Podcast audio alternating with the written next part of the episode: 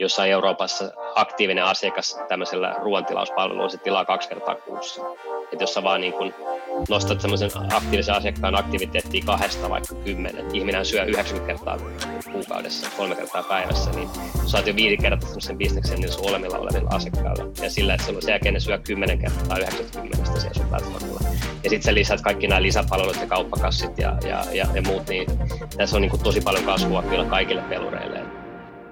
Tämän jakson yhteistyökumppanina on Springvest. Springvest on sijoituspalveluyritys, joka järjestää Suomen suurimmat yleisöannit listaamattomille kasvuyrityksille. Springvest haluaa maksimoida yritysten mahdollisuudet kasvaa nopeammin kansainvälisille markkinoille, ja heidän rahoituskierrokset onkin aina toteutunut sataprosenttisesti.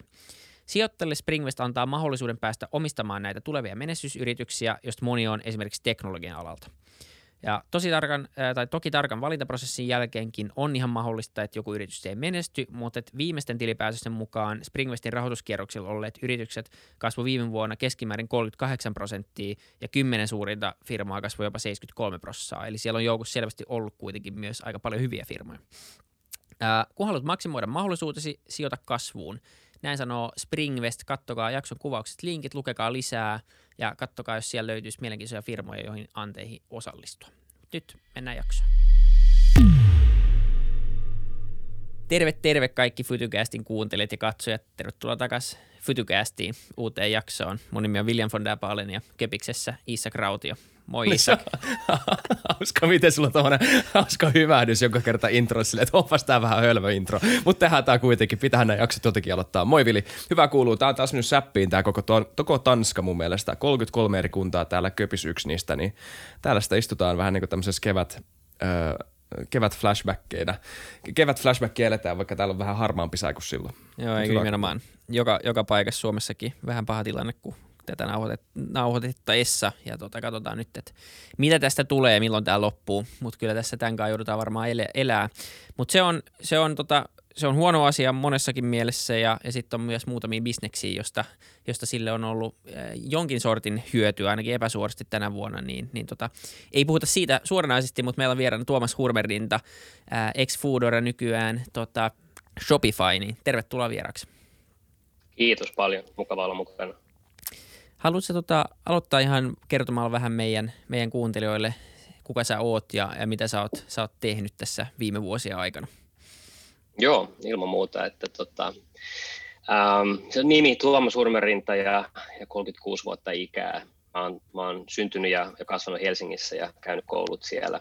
Ähm, valmistuin Helsingin kauppakorkeakoulusta ja, ja tota, luin siellä rahoitusta ja tein koulun ohessa rahoitusalan hommia ja sitten koulun jälkeen lähdin tota, tekemään uraa liikkeenjohdon konsulttina semmoisessa firmassa kuin Bain Company, missä tehdään paljon johdostrategiaa ja yrityskauppoja. Ja, ja tota, mä siellä hääräsin viitisen vuotta enimmäkseen Pohjoismaissa, mutta jonkun verran myös ympäri Eurooppaa ja asuin hetken aikaa myös Jenkeissä, San Franciscossa. Ja, ja tota, ää, siitä mä siirryin sitten koneelle, eli tota, koneelle hissiyhtiöön ja olin siellä niiden strategiatiimissä, tein erilaisia projekteja. En ollut puolitoista vuotta pidempään ja sen jälkeen muutettiin vaimon kanssa tänne Berliiniin, missä mä asun nykyisin. Ja, ja tota, viisi vuotta, reilu viisi vuotta mä olin täällä sitten tota, firmassa nimeltä Delivery Hero, joka on tämmöinen suuri äh, ruoankuljetusyhtiö, toimii Suomessakin brändillä Foodora, mutta toimii myös 50 muussa maassa ympäri maailmaa.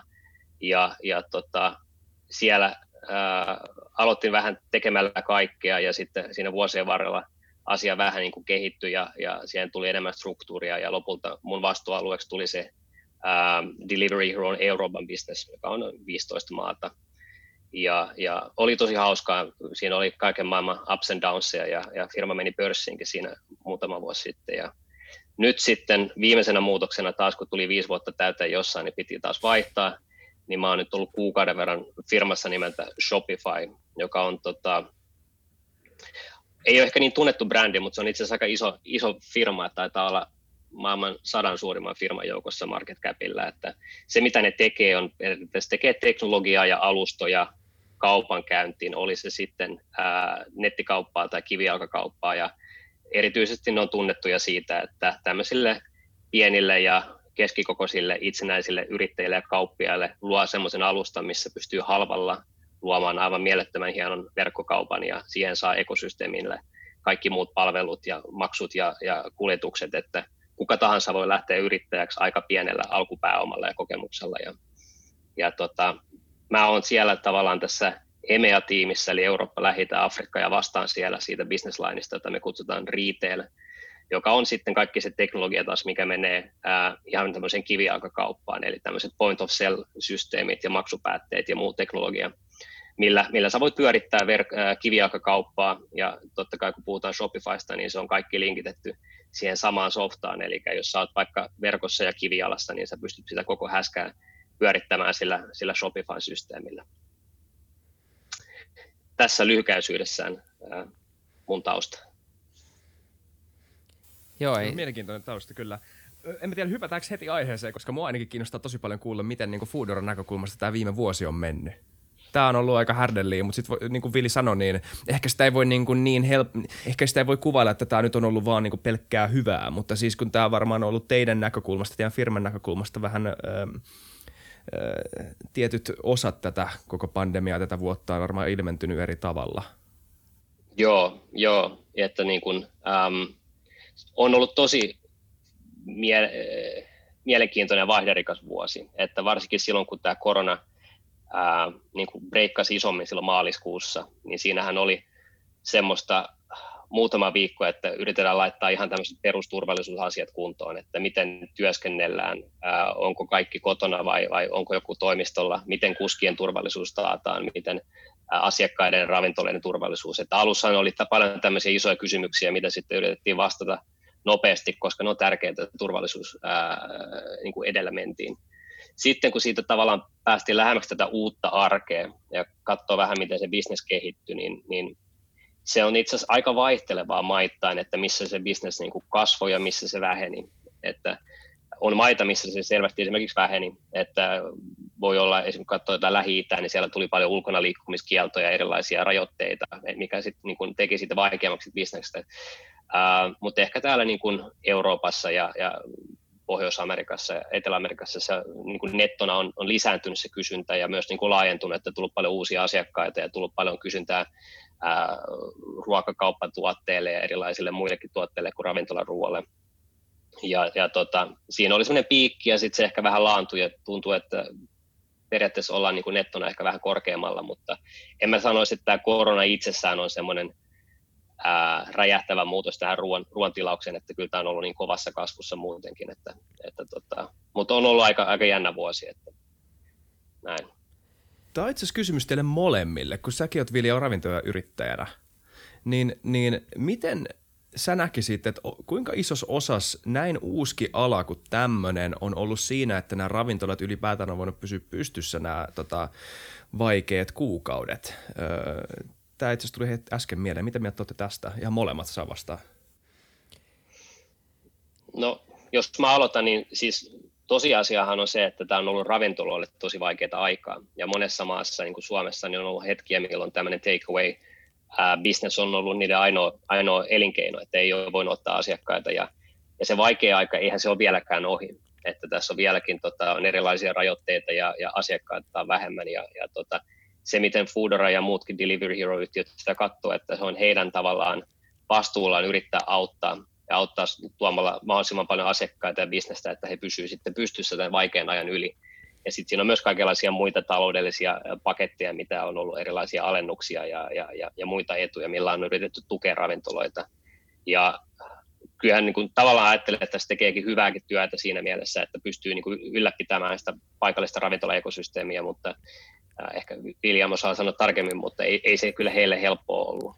Niin, ei tietenkin, vaimoin puhuu vaan äh, oman ravintolan ja, ja sitten tietenkin tuttujen puolesta, mitä on, mitä on kuullut, mutta mut kyllähän se tietenkin täällä Suomessa ainakin silloin, kun, kun tuota ravintolat määrättiin kiinni, niin, niin, niin kuin sanoit, se oli ainoa tapa tehdä periaatteessa joko sitten Foodoran Voltin kautta myydä ulos tai sitten tehdä jotain omalla, omalla kuljetuksella ja, tai jotain, mm, jotain kauppakasseja myydä sitten. Et siinä ne vaihtoehdot oli ja, ja tietenkin jos miettii, että missä käyttäjät on ja asiakkaat on, niin ne on siellä Voltin ja Foodoran platformeilla, että ei, ei kukaan ravintola tuommoisessa ajassa ja, ja se vaatii aika paljon resursseja, että saat rakennuttu jotain omaa, omaa kuljetusekosysteemiä niin kuin parissa viikossa, ää, niin, niin onhan se ollut siis elinehto monelle. Oli se meillekin ää, keväällä, oltiin kolme kuukautta kuitenkin melkein pelkästään vaan, vaan Voltissa ja myytiin sitten myös osittain siinä vieressä ulos.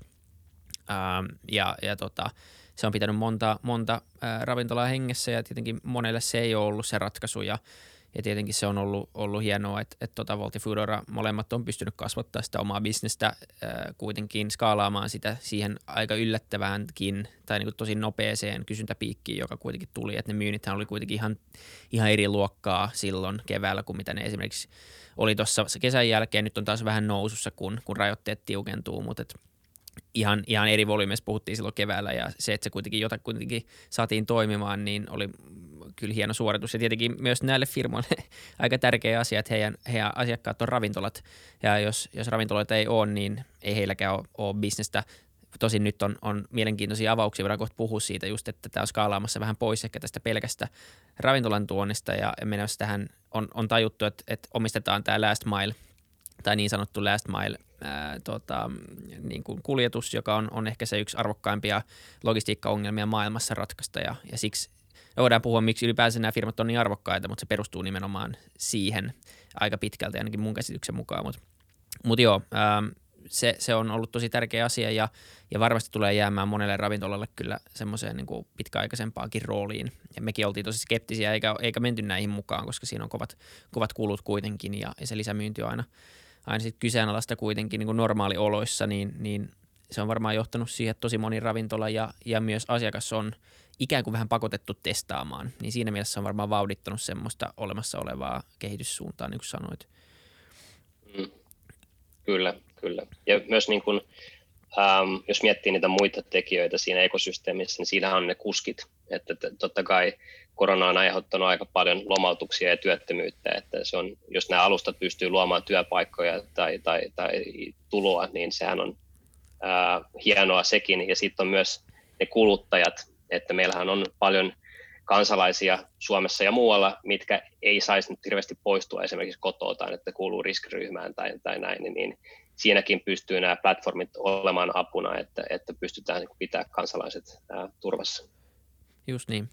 Miten sä näet sen kehityssuunnan, koska, koska tämä Suomessa esimerkiksi niin, niin Volt, Volt avasi oman ruokakaupan ja on ottanut Klaas Ulssonin ja sinne on tulee, tuntuu, että joka viikko tulee, tulee uutta ja on, on niin kuin nyt – niin tavallaan onko tämä seuraus ää, tästä koronasta, että nyt, nyt on, niin kuin, on resurssit, on olemassa, verkkokaupan logistiikka kärsii tosi vahvasti tällä hetkellä, ei pysy, pysy koska ei ole välttämättä yhtä tämmöinen ketterä kuin, kuin ehkä sitten kuitenkin startuppia ja huomaa esimerkiksi Keskon ja S-ryhmän kaltaiset isot firmat ei saanut skaalattua omaa logistiikkaansa ää, vastaamaan sitä kysyntää silloin pahimpaan korona-aikaan.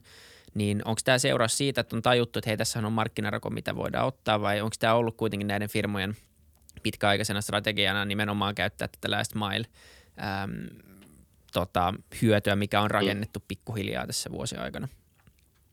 Joo, joo tota, mä, mä sanoisin, että ei se korona ole millään lailla ollut se niin kuin syy, että minkä takia firmat on tähän lähtenyt, vaan enemmän se on, että se on ehkä kiihdyttänyt sitä ja pakottanut myös ne viimeisetkin, jotka ei ole tätä hirveästi miettinyt niin kuin hyväksymään, että tähän se maailma on menossa. Ja se niin kuin, se perustarve lähtee siitä, mitä säkin mainitsit, että näillä firmoilla alkaa olla sellainen last mile logistiikkakyvykkyys, mitä ei oikeastaan ole kellään muulla. Että niin kun, ei, ei edes logistiikkafirmoilla ole kykyä toimittaa sulle puolesta tunnista ja alle ää, tuotteita sieltä sun täältä. Että semmoinen, semmoinen fleettien networki on enimmäkseen näillä, näillä, tota, näillä ravintola lähetti firmoilla. Ja jos katsoo vähän niin kuin kauemmas Euroopasta ja Pohjoismaista, niin se kehitys on paljon pidemmällä jossain Aasiassa ja, ja Lähi-idässä, Etelä-Amerikassa ja niin edelleen, niin siellähän on pitkään jo, jo, jo menty siihen, että teitä kutsutaan niin kuin multivertikaaliksi, että sä voit tilata mitä vaan, mistä vaan, ää, ja sä voit pyytää vaikka kuskille, että mä haluan Nike 42K lenkkarit ja se menee sinne kauppaan ja ottaa sulle kuvan, että onko tämä hyvä ja sillä lailla, että se kehittyy tosi paljon, mutta sitten jos miettii, että miten siitä saa niin kuin skaalautuvan bisneksen, niin se, mikä on nyt tulossa isosti, on se, että nämä, nämä isot ruokakaupat lähtee mukaan tähän, olkoon niin kuin Suomessa keskot ja alepat ja niin edelleen. Ja sitten niin kuin ennen kaikkea, että nämä pelurit, nämä, nämä Voltit ja muut alkaa rakentaa näitä niin sanottuja dark storia, tämmöisiä omia kauppoja ja myymälöitä, minne sä kuluttajana et voisi kävellä sisään, vaan ne on tämmöisiä pieniä varastoja käytännössä, mikä on ympäri kaupunkia, ja sieltä sä saat sen kauppakassin tai kahvin tai iPhonein laturin, mitä ikinä sä voit vastaisuudessa miettiäkään, niin ehkä 15 minuutissa. Et, et se on tavallaan semmoinen, että et siihen ei oikeastaan kukaan muu pysty. Ja se voi olla, että se on ehkä vähän kalliimpaa, ää, mutta ei välttämättä sitäkään, jos sen pystyy oikealla tehokkuudella pyörimään. Ja tätä kun katsoo, niin mähän on se Delivery Hero enää ole, että mä puhun vähän niin kuin tätä, tästä ulkopuolisena, mutta näitä varastoja niin kuin Delivery Herollakin taitaa olla loppu, vuoden loppuun mennessä 400, ja, ja se on alkanut vasta viime vuonna tämä koko business, että se kovaa vauhtia kasvaa, ja ja se on semmoinen, mihin kukaan muu oikein ei pysty vastaamaan muuta kuin tämmöistä, joka omistaa sen last milein. Että ei, ei niin kuin Amazonilla, mä asun täällä Berliinissä, niin Amazonin Prime on, että sä saat ehkä jotain kahdessa tunnissa ja todennäköisesti kauppakassin saat seuraavana aamuna, mutta se, että joku tuo sulle puolesta tunnissa tai vartisi jotain, niin, niin siihen tarvitaan joku toinen peluri. Niin, mä näen jo sen. On... asetelma. Niin, mutta se on varmaan se tai siis toi on, toi on jännä nimenomaan, koska, koska yleensä jos Amazon ei ole pystynyt johonkin, niin sitten käydään ostoksilla, niin, niin tota, mm. tai, mutta toi on jännä, näet sä, että mm, ihan nyt vähän sille puolittaa kukkarukkuun, mutta kuitenkin sille Amazon on kaikessa tämmöisessä logistiikassa kuitenkin aina jotenkin synonyymi sen kanssa, mm. niin – miten, jos se on vähän spekulatiivista tietenkin, mutta tämä on tietenkin varmaan osa, jos miettii heidän teesejä aina ollut, että, että asiakaskokemus keskiöön ja pitäisi saada paras, paras mahdollinen palvelu ja nopea mahdollinen toimitus heidän kautta, niin, niin äh, onko se ehkä sit se yksi firma, joka pystyy oikeasti haastamaan nämä ruokalähettifirmat tässä last milessa, jos ne oikeasti päättää siinä siihen lähteä? No sanotaan ainakin kyvykkyydet ja resurssit varmasti siellä löytyy ja, ja, ja se on nähtävissä, että kyllä tämä voi olla yksi liike, mitä he tekevät. Et varsinkin kun näkee, että jossain vaiheessa, jos siitä tulee uhka heidän siihen core-bisnekseen, niin siinä vaiheessa on pakko niin kuin muokata. Tässä vaiheessa kuitenkin, jos mietit, mitä Amazonin vahvuudet on, niin se on ehkä enemmän se valikoima, että sä voit ostaa ihan mitä tahansa ja sen lisäksi se hinta, mikä on, että sä voit niin kuin todella löytää sen halvimman siellä ja voi olla, että sä oot valmis ottamaan neljä päivääkin, että sä saat sen todella halvalla. Ää, niin näähän on niin kuin vähän eri valtteja kuin mihin nämä taas nämä niin puolen tunnin pelurit menee. Et se voi olla, että nämä pystyy elämään aika pitkään rinnakkainkin ennen kuin ne alkaa hirveästi syömään toisiltaan. Ähm, mutta toki Amazon on Amazon, että eihän sitä voi sanoa, mitä ne keksii sitten.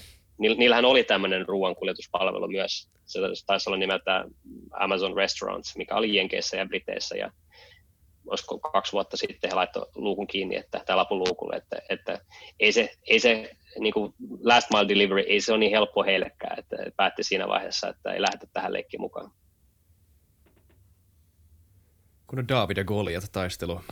Mun sisäinen underdogin kannattaja, jotenkin niin kuin kaikki nostan peukut Miki Kuuselta. Tämä ei ole sponsoroitu, mutta niin sille tsemppi oikeasti. Mä en tiedä mikä siinä on. Ei sille, että Amazon ei tekisi, tekisi hyviä palveluita, mutta siis tosi jännä asetelma että miten, mitä sitten tapahtuu, koska nythän ne on tulossa. Seuraavina vuosinahan mm. tämä nähdään, että mitä peliliikkeitä he tulee tekemään. Kyllä, kyllä. Ja sä, niin kuin, tämä, tämä, tämä ruoankuljetuskin on itse asiassa tosi alkuvaiheessa niin kuin toimialana, että kuinka paljon siellä on kasvua jäljellä. Jos unohdetaan tämmöiset multivertikaalit sun muut, keskitytään vaikka vaan niin kuin ravintolaruokaa ja, ja tämmöiseen, mitä sä voisit ostaa kaupasta, niin äm, jossain Euroopassa aktiivinen asiakas tämmöisellä ruoantilauspalvelulla se tilaa kaksi kertaa kuussa. Et jos sä vaan niin kun nostat semmoisen aktiivisen asiakkaan aktiviteettia kahdesta vaikka kymmenen, ihminen syö 90 kertaa kuukaudessa, kolme kertaa päivässä, niin saat jo viisi kertaa sen bisneksen niin sun olemilla olevilla asiakkailla. Ja sillä, että sen jälkeen ne syö 10 kertaa 90 siellä sun platformilla. Ja sitten sä lisät kaikki nämä lisäpalvelut ja kauppakassit ja, ja, ja, ja muut, niin tässä on niin kuin tosi paljon kasvua kyllä kaikille pelureille, että, että se tavallaan se markkinan kasvattaminen on varmaan kaikille se pääjuttu, eikä nyt se markkinaosuus ja tämmöinen, että liikaa pelätään, pelätään muita. Missä vaiheessa, jos tämän niin viime vuoden pandemian, viime vuoden, tämän vuoden pandemian ö, tota, mieleen, niin missä vaiheessa aletaan puhua tosissaan siitä, että nämä asiat pitäisi olla osa huolta, jotain, jonkunnäköistä huoltovarmuutta, missä, että, että niin kuin, jos kaikki menee täys, täysin säppiin ja lockdowniin, ettei tämmöistä niin kuin täystä, täyttä lukkoa syntyisi, niin missä vaiheessa pitää oikeastaan alkaa puhua, että tämmöinen last mile logistiikka pitäisi olla toimivan yhteiskunnan ylläpitämiseksi? tuohon on aika hyvä, hyvä näkemys. Mä en osaa tuohon sanoa, mutta mä mietin vaan, että mitä, mitä käy, kansallistetaanko se sitten hätätilanne. niin, sit on valtion volt. Ainakin Su- Suomessa se kyllä kansallistetaan, joo. sinivalkoisissa leijonalogoissa vetää siellä tuota, ympäri kaupunkia. Mutta niin. mut se on kyllä totta siinä mielessä, että heillähän on tärkeä tehtävä, mutta kyllä mun mielestä niin kuin hyvässä yhteiskunnassa myös yksityinen puoli tukee sitä valtiota, kun on totta kai, paikka. juu, että, totta kai. Että, että kyllä mä oon nähnyt, että varsinkin monessa maassa niin, niin tämä on ollut iso osa sitä selkärankaa, millä se yhteiskunta pyörii, kun tämmöinen pandemia iskee. Aika yllättävää sinänsä ainakin siis mun henkilökohtaisesta käyttäjäkokemusnäkökulmasta, kun mulla se on ollut semmoinen Darraburgeri-appi, ja nyt yhtäkkiä se on niin kuin oikeasti, kun Vili tuossa oikeasti piti hyvän puheen siitä, että tämä on ylläpitänyt tätä, liike, li, tätä toimialaa, ja, mm. ja ylipäätään tota, jotenkin se on, en mä tiedä, hieno perspektiivi asiaan. Kyllä. Niin, siitä keskustelu on käyty tänä vuonna myös, tai ei pelkästään tänä vuonna, mutta pitkään on käyty myös siitä, tämä ikuinen väittely siitä, että, että tota, niin kuin työpaikkojen luomisesta näissä platformeissa ja siitä ikään kuin kevyt yrittäjämallista tai, tai siitä, että onko se, pitäisikö heidät palkata, onko se oikeasti työntekijöitä vai onko se yrittäjiä, mitkä on ne sitten taas näiden työntekijöiden edut ja verrattuna sitten taas semmoiseen työntekijään, joka on palkkalistoilla ja – ja tätä keskustelua on muuten käynyt tässä podcastissa tosi paljon siitä, että mikä on työn tulevaisuus ja, ja tämä on varmaan niin tämän tyyppiset mallit. Tulee väkisinkin nostamaan päätä jossain muodossa, että mikä se on, niin, niin se aika näyttää. Ja me, meillä on ollut SAKn puheenjohtaja täällä puhumassa siitä ja meillä on ollut ihan täysin eri perspektiivistä ihmisiä puhua siitä. Ja, ja se on mielenkiintoinen kysymys eikä se ole mitenkään, mitenkään helppoja. Ja nyt, nyt tässä viime aikoina on ollut esimerkiksi sitten – Uber ja, ja Lyft sitten Kaliforniassa on laittanut aika paljon rahaa lobbaukseen siitä, että sai sieltä sitten tota, ennakkopäätöksen tai niinku semmoisen semmoisen päätöksen, jota voi ehkä sitten heilutella ympäri, ympäri Amerikkaa. Ja, siellä sitten mun käsittääkseni saatiin sitten, he, firmat sai sen läpi si, sillä, sillä tavalla, että tota, nämä työntekijät ois, ois niin kuin, he, heillä ei ole samoja ikään kuin oikeuksia sitten kuin palkkalistalla olevan – olevalla työntekijällä. Onko toi nyt sitten hyvä, että niin kun tuommoinen päätös tähän lobbauksen perusteella eikä sen perusteella, mikä on loppujen lopuksi hyvä? Niin, tai siis... Mä, niin. mä, mä ymmärsin, Must että se oli, sehän, sehän oli, tota, siellä Kaliforniassa oli kansanäänestys, että se oli osana pessavaaleja ja siellä on näitä, näitä, näitä propositioneita, niin tämä oli yksi niistä muista muiden joukossa, mihin kanssa sitten ottaa kantaa ja, ja enemmistö äänesti, että äänesti näin. Ei kun just näin, joo. Ja siis se lobbaussana vaan tuli siitä se... vaan, että mä luin, että, että se budjetti, joka oli käytetty tietenkin tämän lobbaamisen oli, oli iso, äh, mutta siinä on myös isot taloudelliset insentiivit näillä firmoilla äh, tietenkin saada nämä mallit läpi, että sen, sen ymmärtää, mutta se nimenomaan jo äänestyksellähän se päätettiin. Niin. Mutta tota, se, on, se on mielenkiintoinen teema ylipäätänsä ja, ja tota, siitä, siitä tietenkin, kun puhutaan näistä firmoista niin, niin, ja puhutaan ylipäänsä monesta alustatalouden firmasta ja tulevaisuuden firmoista, niin tämä kysymys, tätä ei pysty oikein enää välttämään ja, ja tämä pitää jossain vaiheessa niin kuin ratkaista tai tähän pitäisi, pitäisi varmaan keksiä jonkinlainen, jonkinlainen malli, että, että tätä keskustelua ei tarvitse nyt käydä sitten ikuisesti enää. Että miten sä näet tämän asian? Mm, mm. No, tämähän on tämmöinen kuuma topikki. Mä, mä näkisin, että ähm, – tämä on niin kuin jatkuvasti kasvavassa roolissa tämmöiset uudet muodot työllistää, mutta ei se mikään semmoinen dramaattinen vallankumous, mikä tapahtuu hetkessä, vaan se on pikkuhiljaa, se kehittyy, sitä ajaa sellaiset asiat kuin teknologian kehitys tai, tai globalisaatio, että et tavallaan työntekijä voi olla töissä yhtenä päivänä intialaiselle firmalle ja toisena päivänä vaikka argentinalaiselle firmalle, koska teknologia ja globalisaatio aiheuttaa tämmöisiä mahdollisuuksia. Ja se tarkoittaa, että niin työ, työelämä tulee pirstaloitumaan. Ihmiset tekee lyhyempiä uria yhdessä firmassa, tai voi olla, että niillä on tämmöinen vähän tämmöinen yrittäjähenkisempi lähestymä siihen työntekoon muutenkin. Ja, ja tota, se on, siinä on niin kuin hyviä ja huonoja puolia, ja tämmöisessä muutoksessahan on aina vähän niin kuin voittajia ja, ja semmoisia, jotka eivät välttämättä pääse siihen mukaan.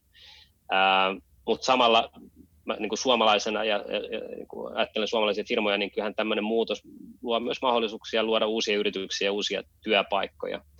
Et niin kuin, tärkein tekijä tässä on se, että se lainsäädäntö tavallaan pysyy mukana tässä niin kuin maailmanmuutoksessa. Ja että, mitä tulee tähän ruoan, ruoan kuljetukseen, niin ehkä se isoin keissi on itse asiassa se, että miten se lainsäädäntö mahdollistaa erilaiset liiketoimintamallit. Ja tota, voi olla, että Uberillä vaikka siinä ää, taksipuolella se on jo vähän eri se, niin kuin se syy, mitä he ajaa takaa, mutta jos mä vähän käyn läpi tätä ruokalähettipuolta, niin ähm, usein luullaan, että se kysymys, minkä takia tässä on niin kuin tämmöiset freelancerit versus työntekijät, se johtuu siitä, että tämä niin kuin yritys haluaa polkea palkkoja tai haluaa välttää työn sivukuluja tai näin, mutta ei, ei, näinhän se ei oikeasti ole yhtään. Että se on ihan fakta vaan, että jos sä et maksa työntekijälle tai freelancerille sopivaa korvausta siitä palveluksesta, niin hän saa palkattua ketään tai pidettyä ketään, että kyllä, kyllä sun pitää niin kuin kompensoida kunnolla. Ja se, mitä ne firmat itse asiassa niin kuin hakee, on semmoista joustavuutta, joka matchaa siihen tarpeeseen, mikä siinä bisneksessä on. Että jos katsotaan sitä ruoantilausta, niin jos sä foodera, niin sä päivän sisällä sulla on kaksi isoa kysyntäpiikkiä. Sulla on se lounas ja sulla on se dinner. Ja sitten siinä välissä on sellainen kuoppa, missä on tosi vähän kysyntää. Ja, ja sä haluaisit mielellään matchata siihen kysyntään myös sen, sen kuskitarjonnan, että ei ole semmoista, että sulla on liikaa kuskeja yhtenä aikana liian vähän toisena viikon sisällä sulla tulee paljon enemmän tilauksia viikonloppuisin, varsinkin sunnuntaisin verrattuna maanantaihin ja tiistaihin. Jälleen kerran sä yrität hakea sitä joustavuutta, että sä pystyt matchaamaan kysynnän ja tarjonnan. Ja vuoden sisällä sulla tulee paljon enemmän yleensä tilauksia syksyllä ja talvella verrattuna vaikka kesällä. Vaikka kesällä taas kuskeja on kaikista eniten, kun kaikki opiskelijat on, on poissa koulusta ja haluaa vähän ansaita sivu, sivutuloja. Niin se tavallaan firmojen kannalta se näkemys on, tai se halu on nimenomaan siinä, että ne yrittää parhaiten matchata sitä kuskien määrää siihen kysynnän määrään, että tulisi mahdollisimman vähän semmoista släkkiä, milloin, milloin on joko liikaa kuskeja tai liian vähän kuskeja, että, että palvelu ei toimi.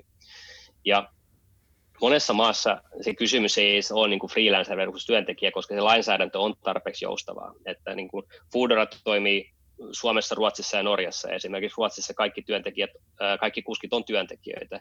Ja, ja se bisnesmalli toimii hyvin, koska se paikallinen työlainsäädäntö mahdollistaa sen. Ja Norjassa taas ää, kuski voi päättää, haluaako olla freelancer vai työntekijä. Ja jos mä muistan oikein, niin Foodoralla se menee about 50-50, miten kuskit päättää. Jälleen kerran se firman kannalta se ei ole niin merkittävä kysymys, koska molemmat mallit toimii siihen firman tarpeeseen. Että tämä on ehkä Suomessa mennyt vähän liikaa tämmöiseen tota, absoluuttisen keskusteluun, missä ajatellaan näitä liittoja ja, ja, ja, ja, ja riistämistä ja tällaista, mutta itse asiassa kyse on paljon enemmän vain siitä, että yritetään löytää toimiva malli siihen, miten se bisnes toimii käytännössä. Kyllä. M- miten se toimii Suomessa tällä hetkellä? No siis mä sanotaan, että mä itse asun Berliinissä ja, Ai niin, tietysti. Tässä, ja, niin. ja Delivery Herollakin mä oon katsonut niin iso portfolio maita, että mä en ole kyllä paras menemään näin Suomen työlainsäädännön yksityiskohtiin. että, että tota, okay.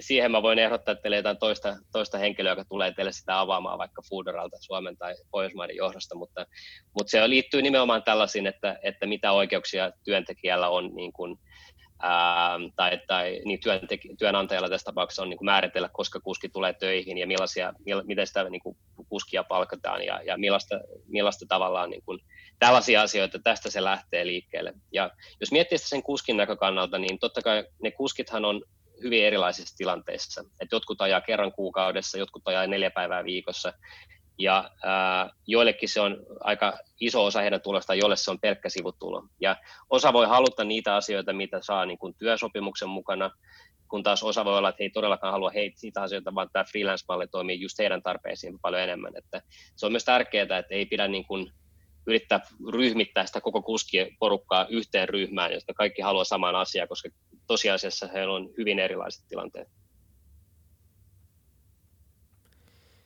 Jännää, okei. Okay. Öö, mitä tota sitten, mistä sä luulet, no sä vähän avasit tota jo tuossa, mutta mistä sä luulet, että nämä, öö, näissä on aina niin vaikea pysyä perässä, koska en, vaikka asunkin, tai no en asu Suomessa, mutta ollaan puhuttu tästä, niin en ole minäkään niin perillä siitä, että miten toi käytännössä toimii toi työlainsäädäntö näiden kuskien osalta, mutta siitä kuulee niin paljon, niin on helppo mennä mukaan tämmöiseen niin kuin, öö, helppo saada joku vaikutelma jostain artikkelista jostain ilman, että perehtyy liikaa asiaan ja sitten kuitenkaan mm. olla vähättelemättä sitä niin kuin tarinaa, mikä siihen artikkeliin on esimerkiksi johtanut, mutta siinä kuitenkin niin kuin pitää muistaa se pieni skeptisyys siinä. Niin mistä sä luulet, että tämä tarinat johtuu ja onko näissä ollut joskus jotain perää tai vastaavaa? Ei puhuta liikaa tästä itse aiheesta, mutta on mielenkiintoista käydä tämä läpi vaan, että mitä mieltä sä oot, niin kuin, mitä mieltä sä oot niistä? Ehkä mulla ei ole mitään yksityistä niin kuin, tai niin kuin yks, mulla ei ole mitään erityistä niin kuin esimerkkiä antaa sulle jostain niin kuin tarinasta mm. tästä, mutta ehkä sä saat kiinni, mitä mä haen takaa, että mistä nämä tota,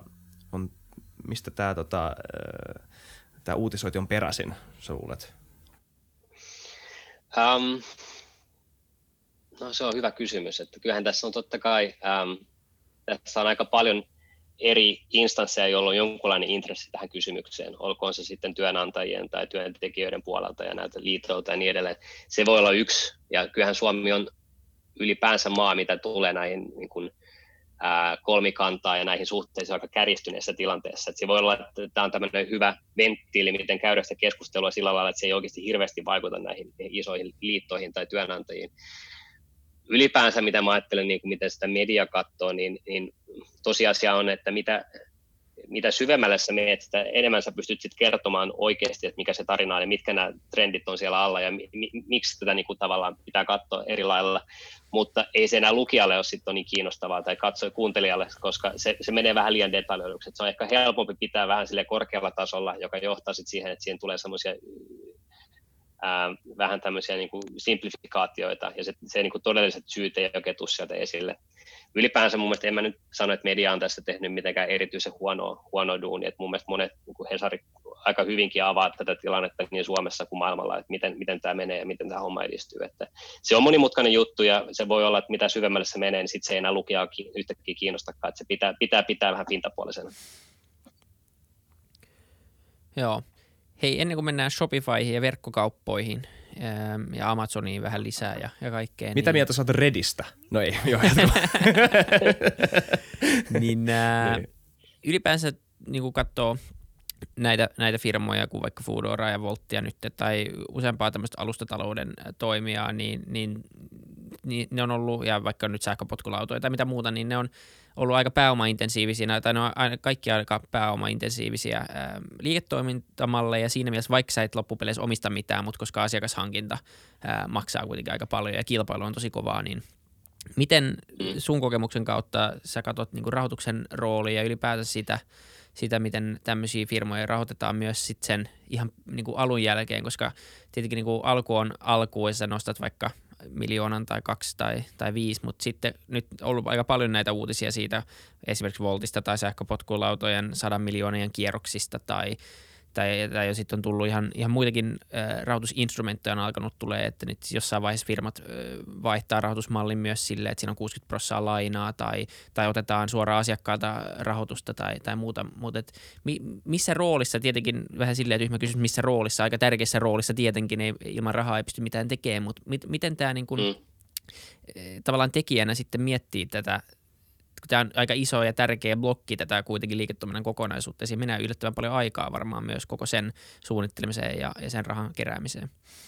Mm, kyllä, kyllä, ja, ja tota, ähm, sen vähän yrityksen tilanteesta ja, ja, ja niin kuin koosta riippuen, niin se voi olla itse asiassa toimitusjohtajan agendalla numero yksi on se, että siellä on tarpeeksi pääomaa, että, että firma pystyy kasvamaan ja saavuttamaan ne tavoitteet, mitä se hakee.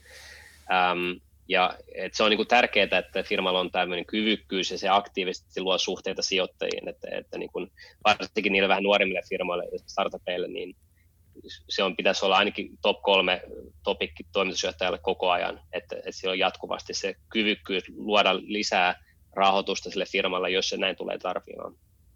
Mutta jos me katsotaan vähän noita niin kuin vähän myöhemmän ajan firmoja, semmoisia, jotka on jo kasvanut ja, ja, ja, ja on niin kuin pidemmällä siinä, siinä tuota käyrällä, miten ne kehittyy, niin ähm, no, siinä pitää niin kuin ymmärtää aika monta seikkaa, että, että äh, ennen kuin voi sanoa, että kannattaako firman nostaa rahaa ja kuinka paljon, mutta jos, jos niin kuin sä puhuit noista foodoroista ja sähköpotkolaudoista ja näistä, niin siinähän niin kuin yksi tämmöinen tärkeä äh, kysymys, mikä varsinkin näissä äh, niin kuin digitaalisissa firmoissa on, että onko ne sellaisella toimialalla, missä luodaan tämmöisiä platformeja tai ekosysteemeitä. Et onko se niin kuin, kuinka arvokasta se on olla se ensimmäinen, jolloin eniten asiakkaita tai eniten ravintoloita tai mikä ikinä, vaikka eniten, ää, jos olet joku Airbnb, niin eniten niitä asuntoja siellä.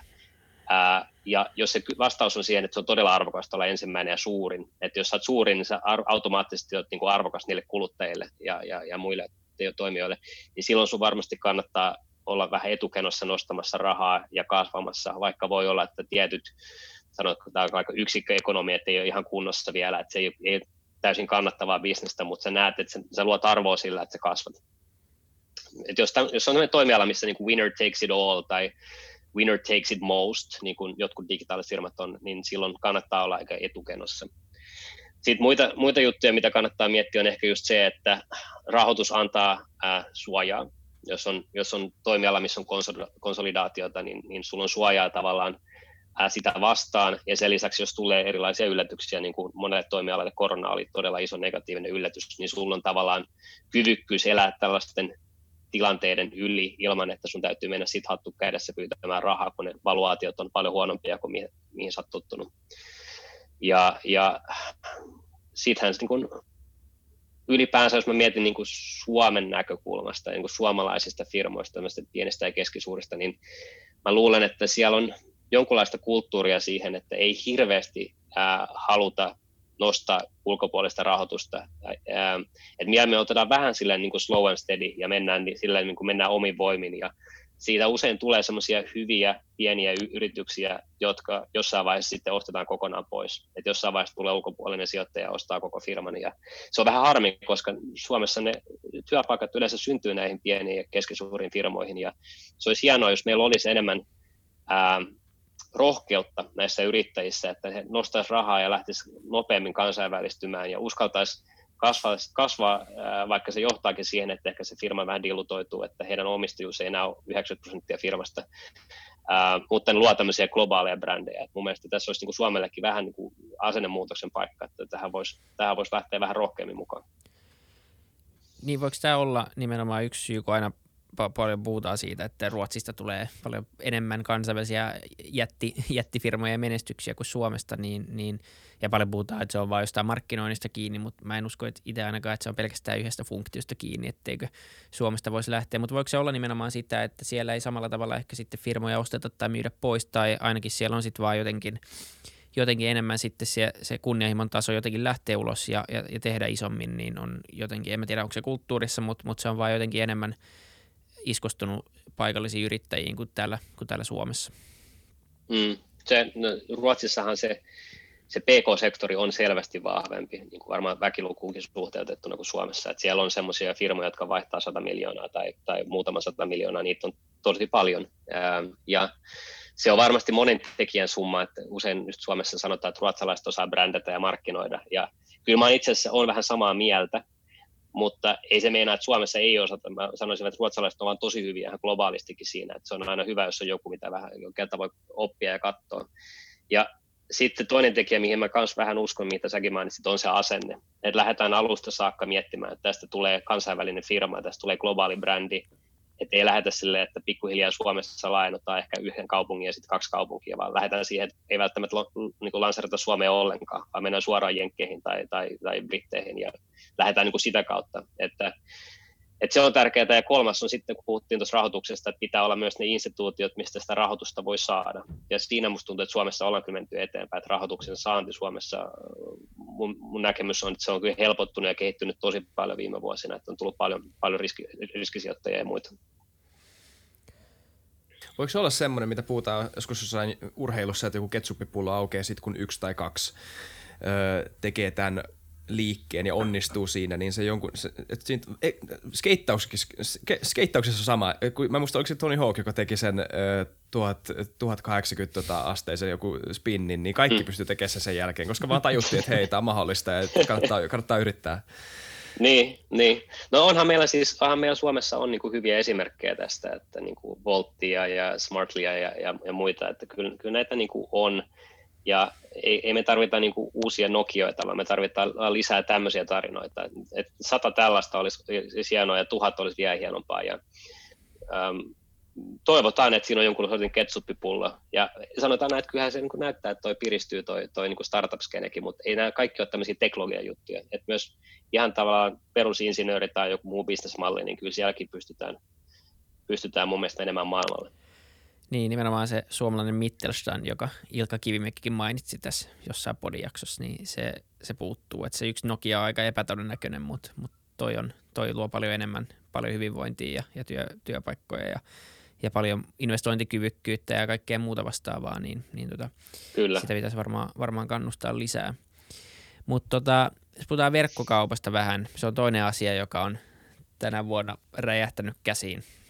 Ää, entistä enemmän. Ja joo, se oli mielenkiintoinen heitto se, että Shopify olisi, olisi jo maailman sadan arvokkaamman firman joukossa, niin siellä on ollut aikamoinen pörssikurssin raketti noussut tänä, tänä vuonna, niin varmaan senkin seurauksena, niin, niin noussut aika monta sijaa listoilla, mutta sekin vaan kuvastaa sitä, että, että jotenkin tuntuu, että, että siellä on paljon tapahtunut lyhyessä ajassa ja, ylipäätään verkkokaupasta ja kivijalkakauppojen kuolemasta nyt tässä on jo puhuttu, puhuttu tosi kauan ja, ja tota, sitten kuitenkin sanoit, että se mitä sä vastaat, niin te nimenomaan teette digitaalisia ratkaisuja retailiin eli näihin kivijalkakauppoihin, eli Eli nähtävästi ainakin teidän strateginen näkemys on se, että ei, ei nyt varmaan niin verkkokauppa syö ihan kaikkea kivijalkaliiketoimintaa, vaan päinvastoin sitten ne voi ehkä elää sitten rintarinnoin.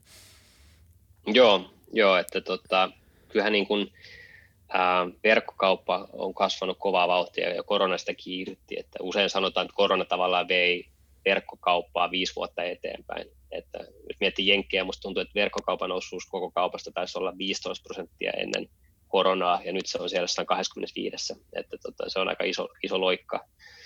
Öm, ja kyllähän se nyt on, että jatkossakin se verkkokaupan osuus kasvaa, ja, ja tota, siihen vaikuttaa monta tekijää. Myös ihan merkiksi se, että kun nuoriso tulee siihen ikään alkaa ostamaan, niin he tavallaan on alun perinkin ollut jo verkkokaupan ja tämmöisen digitaalisen kaupankäynnin äm, tavallaan käyttänyt siihen suurimman osan, osan kulutuksestaan, että tämä on tämmöinen niin kuin shifti, mitä demografiassa tapahtuu, niin se tapahtuu pikkuhiljaa, mutta ylipäänsä niin kuin koronassa nähtiin, niin siellä on tullut paljon ihmisiä, jotka ekaa kertaa kokeillut sitä ja, ja, ja, ja tykkää siitä, että se tulee kasvamaan. Ää, se myös, mitä siinä tapahtuu, on, että se tulee vähän niin kuin pirstaloitumaan. Vähän tässä on puhuttu paljon pirstaloimisesta tässä podcastissa, mutta se, mitä se tarkoittaa niin kuin kaupankäynnin suhteen, on se, että se kaupan käynti, mahdollisuudet, niin kuin ne, niitä tulee joka paikkaan. Että sä voit ostaa sosiaalisesta mediasta, sä voit ostaa eri yhteisöistä. Ähm, ja, ja, ja, se ei ole sillä lailla, että sulla on yksi paikka ja sä menet sinne, olko se verkossa tai fyysisesti ja that's it, vaan enemmänkin, että sä voit käydä kauppaan melkein mistä, mistä tahansa. Ja mikä se kivijalan osuus siitä on siinä, niin ää, loogisesti senhän on vähän niin kuin pakko muuttua, että se pysyy relevanttina. Ja sehän me ollaan nähty aika monessa paikkaa mukaan lukien Suomessa, että se kivijalka, joka ei ole pystynyt muuttumaan, niin se on ää, kärsinyt aika paljon.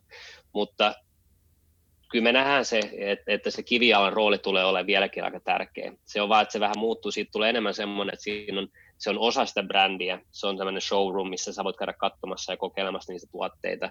Ähm, se, mitä me ollaan nähty koronan aikana, että monet firmat, joilla on kivijalkaa, niin ne meni ekan, ekaksi nettiin, että avasi nettiliikkeen, ja sen jälkeen alkoi käyttää sitä kivijalkaa tämmöisenä pick pointtina. Että sehän on niin kuin monelle kaupunkilaiselle ihan täydellistä, että sä voit hakea sen siitä niin kuin naapurikorttelista sen tuotteen. Et siitä tulee myös tällaista, että tämä niin kuin digitaalisuus ja, ja, ja, ää, ei-digitaalisuus alkaa yhdistymään. Että voi olla, että joskus sä menet sen kauppaan ja tilaat, se kuljetetaan sieltä sun kotiin, ja joskus sä tilaat netissä ja menet hakemaan sieltä kaupasta. Ja, ja tälleen se tulee vähän niin kuin nivoutumaan, että se kaupankäynti on niin kuin kaikkialla, eikä se ole niin vaan niin kuin binäärinen, että verkkokauppa tulee ja tuhoaa kaiken jonkun näköinen niin kuin galleria jopa voisi olla, tai joku tämmöinen erilainen ratkaisu sille, että mikä kauppa ylipäätään on. Sehän voisi jopa olla aika elävöittävää. Ei kuulosta edes niin huonolta. Joo, joo. Siis, siis varmasti tässä tulee kyllä muutosta, että jos sä menet tuonne Helsingin keskustaan ja katsot sitä kivijalkaa, niin kyllähän se on nyt jo muuttunut aika paljon ja, ja varmasti muuttuu jatkossakin, että siellä on ne, jotka on vähän niin kuin visionäärejä, miettii etukäteen, että millä se, mitä asioita se kivijalka voi tuoda, että se tuo arvoiselle asiakkaalle. Mä luulen, ne pärjää. Ja taas ne, jotka yrittää pysyä siinä vanhassa, että mä myyn sitä samaa kamaa, mitä saat Amazonilla, mutta mulla on 20 prosentin markupi, jotta mä saan katettua mun kiinteät kulut, niin väistämättäkin se tulee kärsimään, että eihän se niin tarvitse olla tieteilijä, että sen näkee. Niin, näin se, näin se varmaan menee. Ja, ja tota, mutta se, se, on jännä nähdä, paljon puhuttu myös nyt siitä, etenkin tuossa Slashpodissa, että jotenkin tuntuu, että, että niin kuin sanoit, niin, niin aika pienellä alkupääomalla esimerkiksi Shopifyn kautta pystyy lähteä nyt yrittäjäksi, koska sä, sulla on, on se verkkokauppa-alusta, mikä on, on se no, periaatteessa ainoa kauppa-alusta, mitä sä kuitenkin tarvitset, ja sitten siihen, siihen saat integroitua logistiikkapartnerit ja maksuu, maksuu mm. välittäjät ja ihan kaikki, mitä periaatteessa firma tarvii eläkseen, niin, niin tota, mä oon alkanut kysyä ihmisiltä, että okei, että jos on tapahtumassa tämmöinen ikään kuin resurssien konvergoituminen, ja kaikki, niin kuin, kaikilla on periaatteessa samat resurssit käytössä, niin mitkä taidot enää merkitsee mitään? Et, et, ja mä, mä kävin, kävin tämän keskustelun eilenkin illalla ja, ja siinä niin kuin sitä pohdittiin ja se, se, oli, se, on, se on jännä, koska jos mitkä on ne asiat sitten, jos kaikki, kaikilla on samat asiat käytössä, niin mitä sä sitten tarvitset? Mikä erottaa esimerkiksi sit menestyneen firman ja yrittäjän, keksivän tyypin – ja mikä ylipäänsä saa sen ihmisen lähteä semmoiseen, koska ei kaikki kuitenkaan tuole yrittäjiä, eikä kaikki kuitenkaan sitä tule tekemään, mutta tavallaan mahdollisuudet on paremmat kuin ikinä. Et myös jos miettii mm. podcastin mm. tuottamista, niin kymmenen vuotta sitten olisi tarvittu tähänkin produktioon niin kuin kaksi rekallista ja 20 ihmistä, niin kuin Klaus sanoi, ja ja, ja ihan siis verkkokaupan pyörittämiseenkin olisi tarvinnut, ja se, että sä olisit myynyt niin kuin sataan mm. maahan jonkun Shopifyn kautta, niin se olisi vaatinut niin monituhatpäisen organisaation. Ja nyt yksi ihminen voi dropshipata jostain kotisohvalta boksereissa periaatteessa, niin mi, mi, mitä, mikä enää merkitsee tulevaisuudessa mitään? Onpa jännä kysymys. Aika, aika tota, pessimistinen klangi tuossa sun kysymyksessä, mutta, mutta tota, ei, en, en, mä, mä en näe sitä yhtään niin negatiivisesti, vaan mä näen sen päinvastoin, että tämähän on mahtavaa, että me, me, me niin kuin demokratisoidaan. Ei ollut tarkoitus Ää... siis olla negatiivinen, vaan yli... Joo, joo. Mun, mun, mun korviin ei kuulostunut edes niin pahalta. Mun mielestä tämä on tosi jännä kysymys. Niin kuin niinpä, mikä, mikä sitten merkitsee? Mutta anteeksi Tuomas, sä tiedät näistä, mä en hölin. hölin. No, no mä, mä, voin kertoa mun näkemyksen, mutta tehän olette myös tuommoisia nuoria yrittäjähenkisiä, niin mielellään kuulen teidänkin, mutta mä niin kuin näkisin, että jos niin kuin Shopifyhan nimenomaan perustuu näihin ää, pieniin yrityksiin ja siihen, että luodaan mahdollisuuksia, että kuka tahansa voi olla yrittäjä. Ja, ja tota, se saa semmoiset työkalut, että se pystyy kilpailemaan vaikka Amazonin kanssa siinä, että se verkkokauppa näyttää vähintään yhtä hyvältä tai paremmalta ja pystyy toimittamaan tavarat yhtä halvalla ja, ja, ja samat maksu, maksu tota, ää, hiinottelut, maksu, maksulaitteille ja niin edelleen. Mutta jos tämä kaikki on, niin kuin kaikilla on sama näihin, niin, niin millä sä sitten niin kuin pärjäät? Niin kyllä mä sanoisin, että siinä on niin kuin, vieläkin mitä ihmiset hakee, niin ne hakee, ne hakee kokemuksia, ne hakee brändejä, ne hakee tarinoita, ne, ne haluaa niin kuin kuluttaa tietoisesti. Ja niin kun, jos, mä luki, jos mä nyt olisin luomassa firmaa tai sijoittamassa firmaa, joka tekee verkkokauppaa ää, niin kuin päätoimialana, niin kyllä mä niin kun, eka mä miettisin sitä, että no onko tässä joku visio tai joku kyky, kyky tota, e, tehdä jotain uutta, mikä todennäköisesti on itse asiassa aika harvinaista. Että suurin osa yrittäjistä luo jotain olemassa olevaa, mutta tuo siihen jonkun uuden, uuden, uuden version. Ja yleensä ne, ne versiot on sitä, että sä tuot, luot semmoisen brändin, luot siihen jonkun hienon tuotteen, sä teet siihen semmoisen tarinan, ja, ja, ja tavallaan alat sitä sitten niin kuin kertomaan sille sun yhteisölle. Et periaatteessa luot sellaisen yhteisön, joka kaikki niin kuin ymmärtää, mitä tämä firma ja nämä brändit edustaa, ja sä puhut niille sillä tavalla, joka ei ole pelkästään transaktionaalista, vaan myös, että se menee vähän sen syvemmälle niihin tunteisiin. Ja suurin osahan menestyneistä yrityksistä tänä päivänä, jos katsoo jotain Starbucksia tai Nikea tai, tai, tai tällaisia, niin näihin asioihin se itse asiassa perustuu se menestys. Että se on nämä brändit ja, ja, ja, ja tarinankerronta. Ja en mä usko, että se tulee muuttumaan mitenkään, vaan se tulee erityisesti vaan vahvistumaan silloin, kun kaikilla on tämä sama infra. Ei, nimenomaan tuntuu, että siihen se, siihen se jotenkin niin kuin kaatuu. Ja sitten taas, jos miettii, niin kuin, että mä ehdotin eilen luovuutta yhtenä sellaisena kriteerinä, joka niinku tavallaan ehkä niin voisi sitten tarinan kerron ja brändäämisen ja, ja sen ym, äh, niinku tavallaan ymmärryksen siitä, mitä asiakas haluaa, niin se voisi olla yksi. Ja sitten tuli vaan vastaheittona, että no niin, että, mutta toisaalta sä voit kopioida Jenkeistä vaan jonkun idean ja sitten sä voit tehdä vaikka sama idean verkkokauppana tänne Pohjoismaihin, että tarviiko luovuutta enää. Niin, mutta ehkä nimenomaan siis se syy varmaan kuitenkin, miksi kaikki ei kuitenkaan lähde yrittäjäksi, vaikka nyt on – eikä kaikkien todellakaan pitäskään tai tarvii, tarvii lähteä, ei se ole siitä kyse, mutta vaan miettiä, että nyt on periaatteessa tekosyitä on tosi vähän niin kuin paperilla, koska nyt, nyt niin kuin ei tarvi ihan hirveästi osaamista tai alkupääomaa tai mitään, jotta saa jotain käynnistettyä ja kokeiltua, niin mm. ehkä se kuitenkin sitten jossain vai, se tulee jotenkin takaisin sit vaan siihen niin kuin tietynlaisiin henkilöpiirteisiin tai siihen, että itse kriittinen oli. Me päädyttiin eilen siinä, että, että on tarpeeksi semmoista kykyä myös ha- katsoa itteensä kriittisesti ja, ja niin kuin kritisoida sitä omaa tekemistä, ää, eikä pidä itteensä niin kuin jotenkin silleen, että, että voi tehdä ja voi mokata, koska se on aika oleellinen osa yrittäjyyttä, että sä pistät itsesi vähän likoa ja, ja testaat ja sitten se joko sä joudut muokkausten kautta, sä saat sen lentämään tai se ei lennä, mutta että tavallaan, että se, että sä asetat itse siihen asemaan, niin se tekee susta kuitenkin tietyllä tapaa haavoittuvaisen ja se on semmoinen epämukava asema varmaan suurimmalle osalle, myös niille, jotka siihen lähtee. Ja ehkä jotkut mm. ihmiset vaan sitten tietämättään tai tie, tietäen, niin lähtee siihen ja suostuu niin kuin sen asian hyväksymään ja pääsee jotenkin siitä yli ja, ja sitten tavallaan niin kuin jotkut sitten vaan menestyy paremmin kuin muut siinä, mutta tavallaan ehkä se on se ensimmäinen askel, mikä vaaditaan, että ylipäätänsä niin kuin lähtee harkitsemaan tämmöistä, tämmöistä asiaa. Kyllä, kyllä.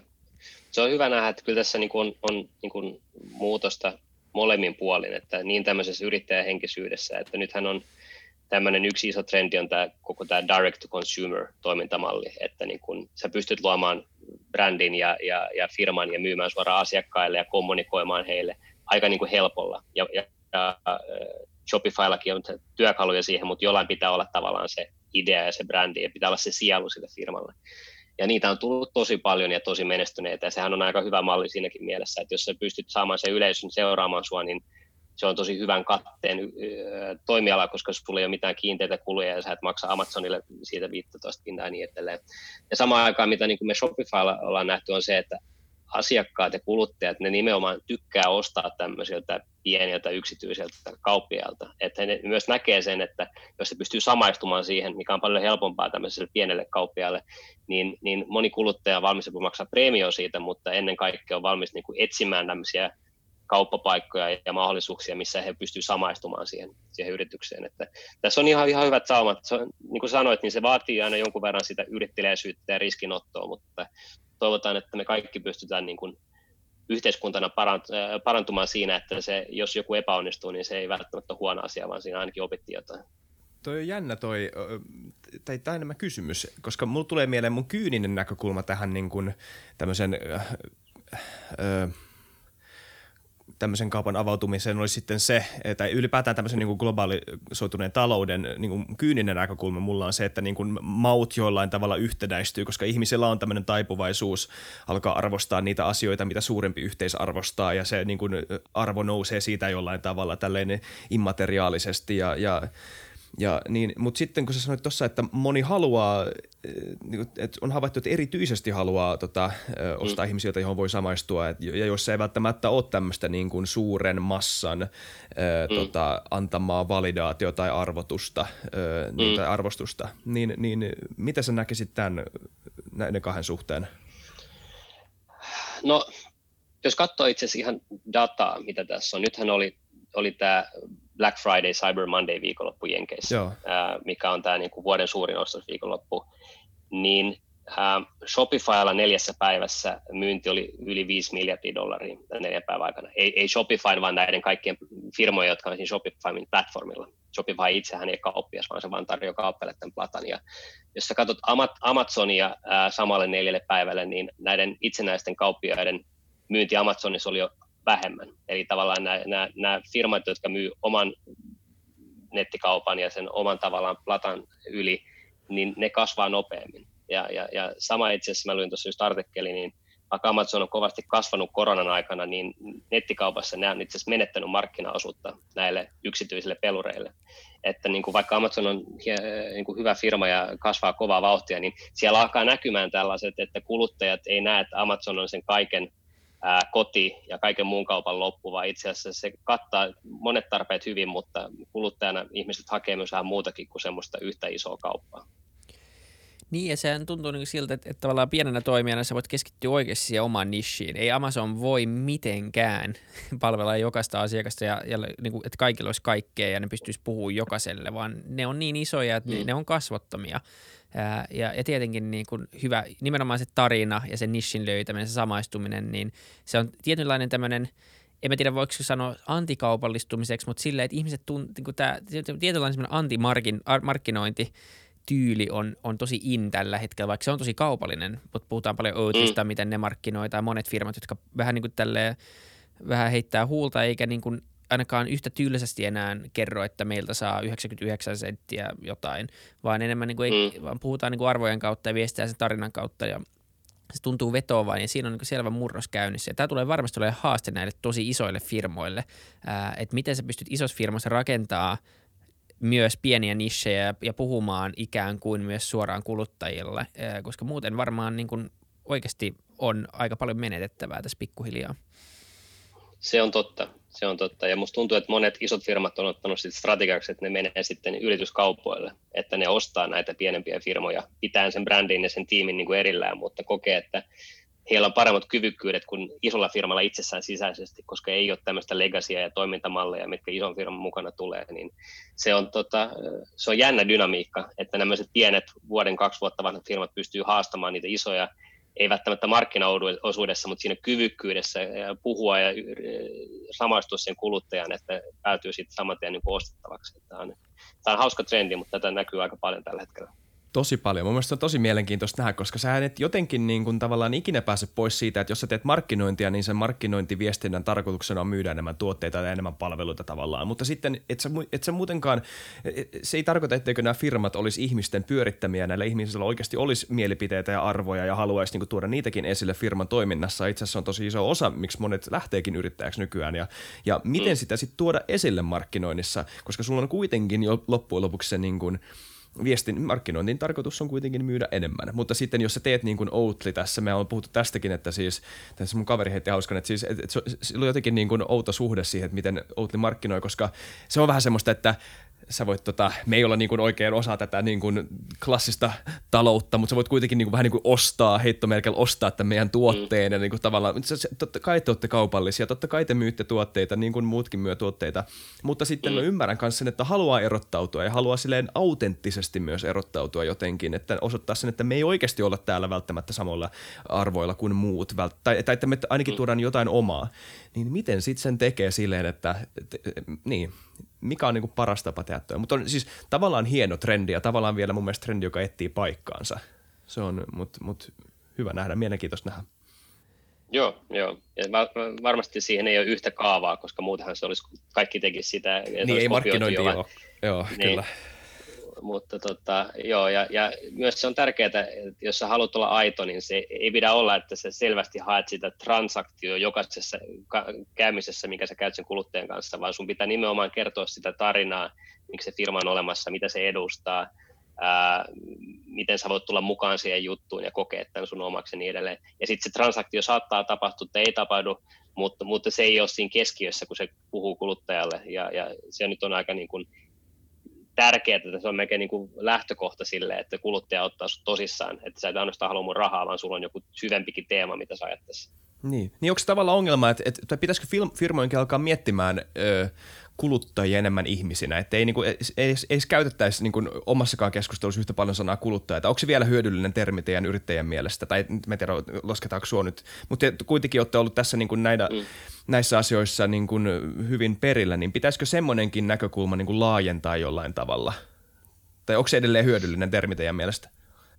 Kuluttaja. Niin. No, kyllä mä luulen, että se on. Kyllähän se tavallaan niin sillä kuvataan sitä ihmisen tapaa käyttää rahojaan, että kyllähän se ihmisyyteen kuluu paljon muutakin kuin se rahan käyttö. Kyllä mä, kyllä mä näkisin, että se toimii vielä, mutta, kyllä.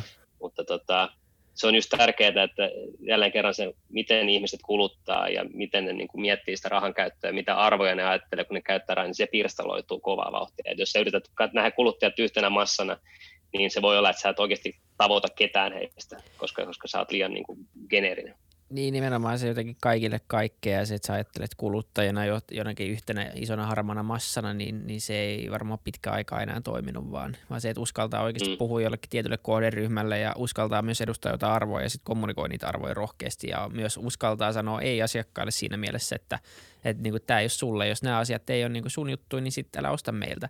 Ja tavallaan mm. se, se tuntuu aina jotenkin pelottavalta menettää ikään kuin menettää rahaa tai menettää asiakkaita, mutta kun sähän haluat oikeasti niitä ihmisiä, jotka No sama vaikka podcastin tekemisessä, niin me, me tietenkin toivotaan, että tätä kuuntelee semmoiset kuuntelijat, jotka oikeasti saa tästä jotain irti ja, ja puhuu tästä ja kertoo kavereille. Ja, ja sitten on myös monia, monia kuuntelijoita, varmaan, jotka on kuunnellut yhden jakson ja tämä ei ole yhtään heidän juttu. Mm. Tämä vaan me ollaan ärsyttäviä tai ihan sama, siis se voi olla mitä tahansa.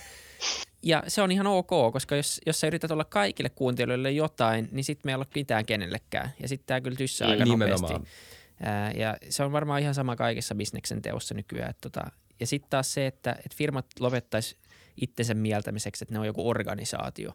Et ne on, nehän on siellä nimenomaan niin kuin sanoit Issa, sehän on ihmisiä ja siellä on firman arvot on kuitenkin firman työntekijöiden arvot loppupeleissä ja niitä viestitään ja, ja se, se on kiva nyt nähdä – tai siitä ollaan monta eri mieltä, että miten verottaja ja postiviesti ja näin, ja siellä on tuotu nyt semmoista ihmistouchia, mutta siis nyt kivempi, että sieltä niin kuin, tulee kuitenkin ihan, ihan tota, vähän enemmän semmoista autenttista viestiä ja, ja sen, sen sijaan, että siellä on kaikki niin kuin kapulakieltä ja, ja tämän tyyppistä. On tietyt organisaatiot niin kuin kannattaisi varmaan vieläkin viestiä aika virallisesti Et mä en haluaisi mun lääkäriltä mitään semmoista, että hei joo William, että tota, nyt kävi tämmöinen pikku mäihä tässä.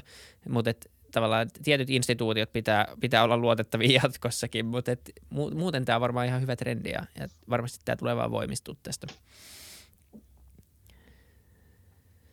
Tämä, se on totta. Ja se, se autenttisuus on mielenkiintoinen asia, mitä tulee markkinointiin just, koska niin kuin autenttisuus jollain tavalla, me, en mä tiedä, ehkä tämä on vaan semmoinen niin sosiaalinen arvo, että me mietin, näitä on vaikea yhdistää, mutta jos mä mietin autenttisuutta, mä mietin jonkunnäköistä semmoista niin kuin ilmaisua, joka, jossa ei ole taka-ajatusta, mutta sitten kaikessahan ilmaisussa on jonkunnäköinen äh, ainakin ajatus – ja ehkä tämä menee vähän liian diipiksi ja abstraktiksi nyt, nyt mutta, mutta se, siinä on just se, että kun markkinointi on kuitenkin markkinointi ja se on fine, sehän on hyvä, sitä pitää tehdä, koska muuten, niin, näin se toimii. Mutta mutta tota, että mikä on se, niin kuin, mikä olisi autenttista markkinointia, joka ei ole sille, että a, nämä sanat toimii, että sanotaan nämä ns. Niin kuin autenttiselta näyttävät sanat, mutta ollaan aidosti autenttisia. En mä tiedä, mutta hyvä, että ihmiset kokeilee ja ei ole, ei ole mun mielestä huono asia kokeilla ja mokata. Että tota, en syytä ketään siitä. Esim, että hy, kans hyvä Outli. Jos mä löydän jostain, mä näytän teille maailman autenttisemman mainoksen. Se oli tämmöinen ilmalämpöpumppumainos ja se on tota, osta, osta tota ilmalämpöpumppu, monet ovat ostaneet tai jotain tämän tyyppistä. Niin. Mä, mä laitan, sen, laitan sen, jos löytyy. Se oli autenttinen mainos ja sillä sai koko vuoden kaikki kaupat tehtyä päivässä. Mä, mä näytän sen, jos mä löydän sen jostain. Se on ehkä vuosi yksi parhaita mainoksia ikinä. Se, se on autenttinen. Kyllä, niin kuin just on the head. Hei, Tuomas, on ollut tosi mielenkiintoista kuulla sun ajatuksia ja sä oot todellakin Aallon harjalla ollut koko tämän vuoden e, sekä Delivery Heroin että, että tota Shopifyn kautta ja, ja tota, aitio paikalla. Seuraat maailman muutosta, niin tosi mielenkiintoista kuulla sun ajatuksia ja kaikesta. Joo, kiitos kun sain olla mukana. Oli tosi mielenkiintoista. Kiitos Tuomas. Ja kiitos kaikille katsojille ja kuuntelijoille. Tota, menkää YouTubeen kommentoimaan, että mikä on teidän lempiannos Green Hippos, ei kun siis Voltissa. Ja tota, palataan taas seuraavaksi Anteeksi, missä? Asiaan. Joo, kiva. Moi moi. Kiitos. Moi moi. Stay safe kaikki. Kiitos.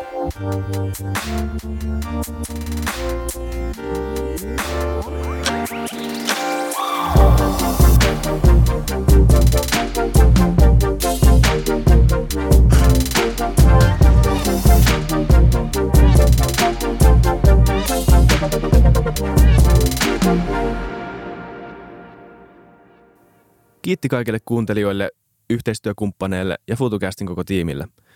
Isa Kraution ja William von der Baalinin lisäksi, Isa Kraution minä, tiimiin kuuluu tuotantovastaava Samuel Happonen ja media vastaava Tuumas Lundström.